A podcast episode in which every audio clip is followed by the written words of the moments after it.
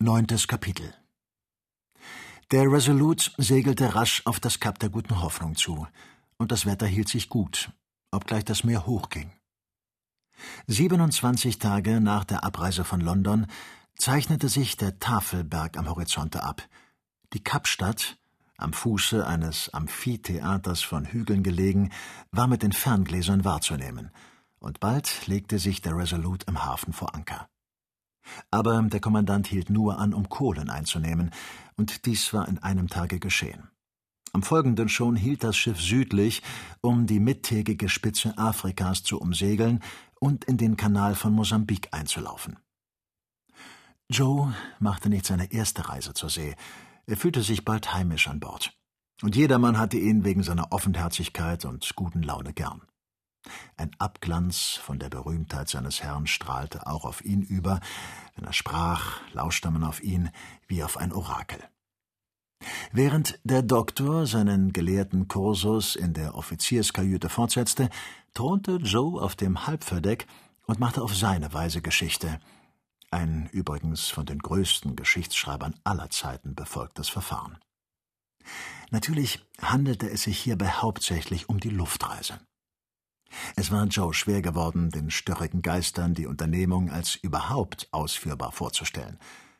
Nachdem man aber einmal von der Möglichkeit derselben überzeugt war, kannte die von der Erzählung Joes angestachelte Fantasie der Matrosen keine Grenzen. Der brillante Erzähler redete seiner Zuhörerschaft ein, dass man nach dieser Reise noch sehr viele andere machen würde. Dies sei nur der Anfang einer langen Reihe großartiger Unternehmungen. Wissen Sie, meine Freunde, wenn man diese Art der Beförderung einmal versucht hat, so kann man dieselbe nicht mehr entbehren. Bei unserer nächsten Expedition werden wir, anstatt von einer Seite zur anderen, geradeaus gehen, indem wir fortwährend steigen. Gut, also gerade auf den Mond los, sagte ein staunender Zuhörer. Auf den Mond? entgegnete Joe. Nein, wahrhaftig. Das ist uns denn doch zu gewöhnlich.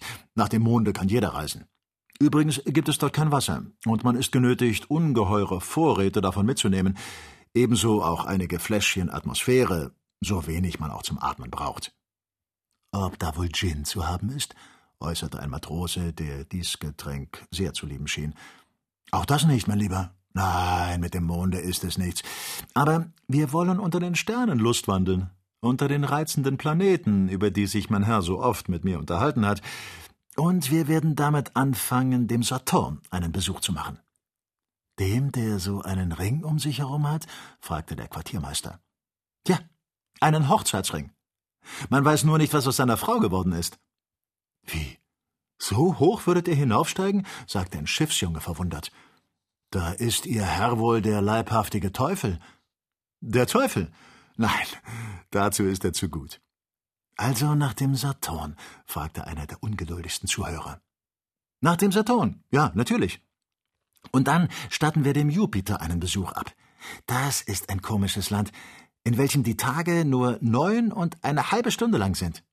Ganz bequem für die Faulenzer, wo ein Jahr zum Beispiel zwölf Jahre dauert. Was sehr vorteilhaft für die Leute ist, die nur noch ein halbes Jahr zu leben haben. Es verlängert das etwas ihre Existenz. Zwölf Jahre, wiederholte erstaunt der Schiffsjunge. Tja, mein Kleiner, wärest du dort geboren, so würdest du jetzt noch als Säugling auf dem Arm deiner Mama getragen werden. Und jener Alte im fünfzigsten Jahre wäre ein niedliches Püppchen von kaum vier Jahren. Das ist nicht zu glauben, rief das Halbverdeck wie aus einem Munde. Die reine Wahrheit, beteuerte Joe zuversichtlich. Aber wie das so geht, wenn man, ohne sich anderwärts umzusehen, in dieser Welt immer weiter vegetiert, so lernt man nichts und bleibt unwissend wie ein Meerschwein. Kommt nur erst auf den Jupiter, dort werdet ihr euer blaues Wunder erleben. Man muss sich da oben anständig benehmen, denn er hat eine unangenehme Leibwache von Trabanten um sich. Man lachte, aber doch glaubte man ihm halb und halb. Er redete weiter vom Neptun, bei dem die Seeleute gut aufgenommen würden, und vom Mars, auf welchem das Militär allen anderen den Rang ablaufe, was schließlich ganz unerträglich wäre. Was den Merkur anlangte, so sei das eine garstige Welt. Nichts als Diebe und Kaufleute, die sich einander so ähnlich sehen, dass man sie schwer unterscheiden könne. Endlich entwarf er ihnen von der Venus ein wahrhaft entzückendes Bild. Und wenn wir von dieser Expedition zurückkehren, sagte der liebenswürdige Erzähler, wird man uns mit dem Stern des südlichen Kreuzes dekorieren, der da oben an dem Knopfloch des lieben Gottes leuchtet. Und ihr habt ihn dann mit Recht verdient, sagten die Matrosen. So vergingen in heiteren Scherzreden die langen Abende auf dem Halbverdeck, während im Kreise der Offiziere die belehrenden Unterhaltungen des Doktors ihren Fortgang nahmen. Eines Tages unterhielt man sich über die Lenkung des Ballons, und Ferguson wurde dringend aufgefordert, seine Meinung in Bezug darauf abzugeben. Ich glaube nicht, sagte er, dass es gelingen wird, die Ballons zu lenken. Ich kenne alle in dieser Beziehung versuchten oder vorgeschlagenen Systeme, aber nicht ein einziges hat Erfolg gehabt. Nicht ein einziges ist ausführbar. Sie begreifen wohl, dass ich mich eingehend mit dieser Frage beschäftigen musste, die ein so großes Interesse für mich hat, aber ich habe sie mit den von den gegenwärtigen Kenntnissen der Mechanik gelieferten Mitteln nicht lösen können. Man müsste eine bewegende Kraft von außerordentlicher Macht und unmöglicher Leichtigkeit entdecken. Und auch dann noch wird man gegen beträchtliche Luftströmungen nicht anzukämpfen vermögen. Bis jetzt hat man sich übrigens viel mehr damit beschäftigt, die Gondel zu lenken als den Ballon. Und das ist ein Fehler. Es bestehen aber doch, entgegnete man, genaue Beziehungen zwischen einem Luftschiff und einem Schiff. Und dies kann man nach Belieben lenken. Ich muss das in Abrede stellen, antwortete der Dr. Ferguson. Die Luft ist unendlich weniger dicht als das Wasser in welches das Schiff nur zur Hälfte sinkt, während das Luftschiff ganz und gar in der Atmosphäre schwebt und mit Beziehung auf das umgebende Fluidum unbeweglich bleibt. Sie sind also der Meinung, dass die aerostatische Wissenschaft ihr letztes Wort gesprochen hat? Keineswegs. Wenn man den Ballon nicht lenken kann, so muss man etwas anderes zu erreichen suchen, ihn zum mindesten in den für ihn günstigen atmosphärischen Strömungen erhalten. In dem Maße, wie man sich hebt, werden diese einförmiger und folgen dann beständig derselben Richtung. Sie werden nicht mehr durch die Täler und Berge, welche die Oberfläche der Erdkugel durchfurchen, gestört, und das ist ja bekanntlich die Hauptursache der Veränderungen des Windes und seiner ungleichen Stärke. Wenn nun aber einmal diese Zonen bestimmt sind, so braucht man den Ballon nur in die für ihn passende Strömung zu versetzen. Aber man wird dann, begann der Kommandant, beständig steigen oder fallen müssen, um sie zu erreichen. Darin liegt die eigentliche Schwierigkeit, mein lieber Doktor. Und warum, mein lieber Herr Pennett? Verständigen wir uns, es wird das nur für die ausgedehnten Reisen eine Schwierigkeit und ein Hindernis sein, nicht für einfache Luftspaziergänge. Und weshalb denn, wenn's beliebt? Weil man nur steigt, wenn man Ballast auswirft und sich nur mit dem Verluste von Gas herablässt, und weil bei diesem Verfahren Ihre Gas- und Ballastvorräte schnell erschöpft sein werden. Mein lieber Pennett, dies eben ist die ganze Frage. Dies ist die einzige Schwierigkeit, welche die Wissenschaft zu besiegen streben muss. Es handelt sich nicht darum, die Ballons zu lenken, sondern vielmehr darum, sie von oben nach unten zu bewegen, ohne dieses Gas zu vergeuden, welches, wenn man sich so ausdrücken darf, die Kraft, das Blut, die Seele des Ballons ist. Sie haben recht, mein lieber Doktor, aber diese Schwierigkeit ist noch nicht gelöst. Das Mittel dafür noch nicht gefunden.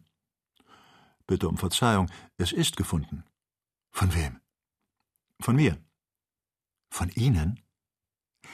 Sie begreifen wohl, dass es mir ohne dies nicht hätte in den Sinn kommen können, eine Bereisung Afrikas im Ballon zu unternehmen.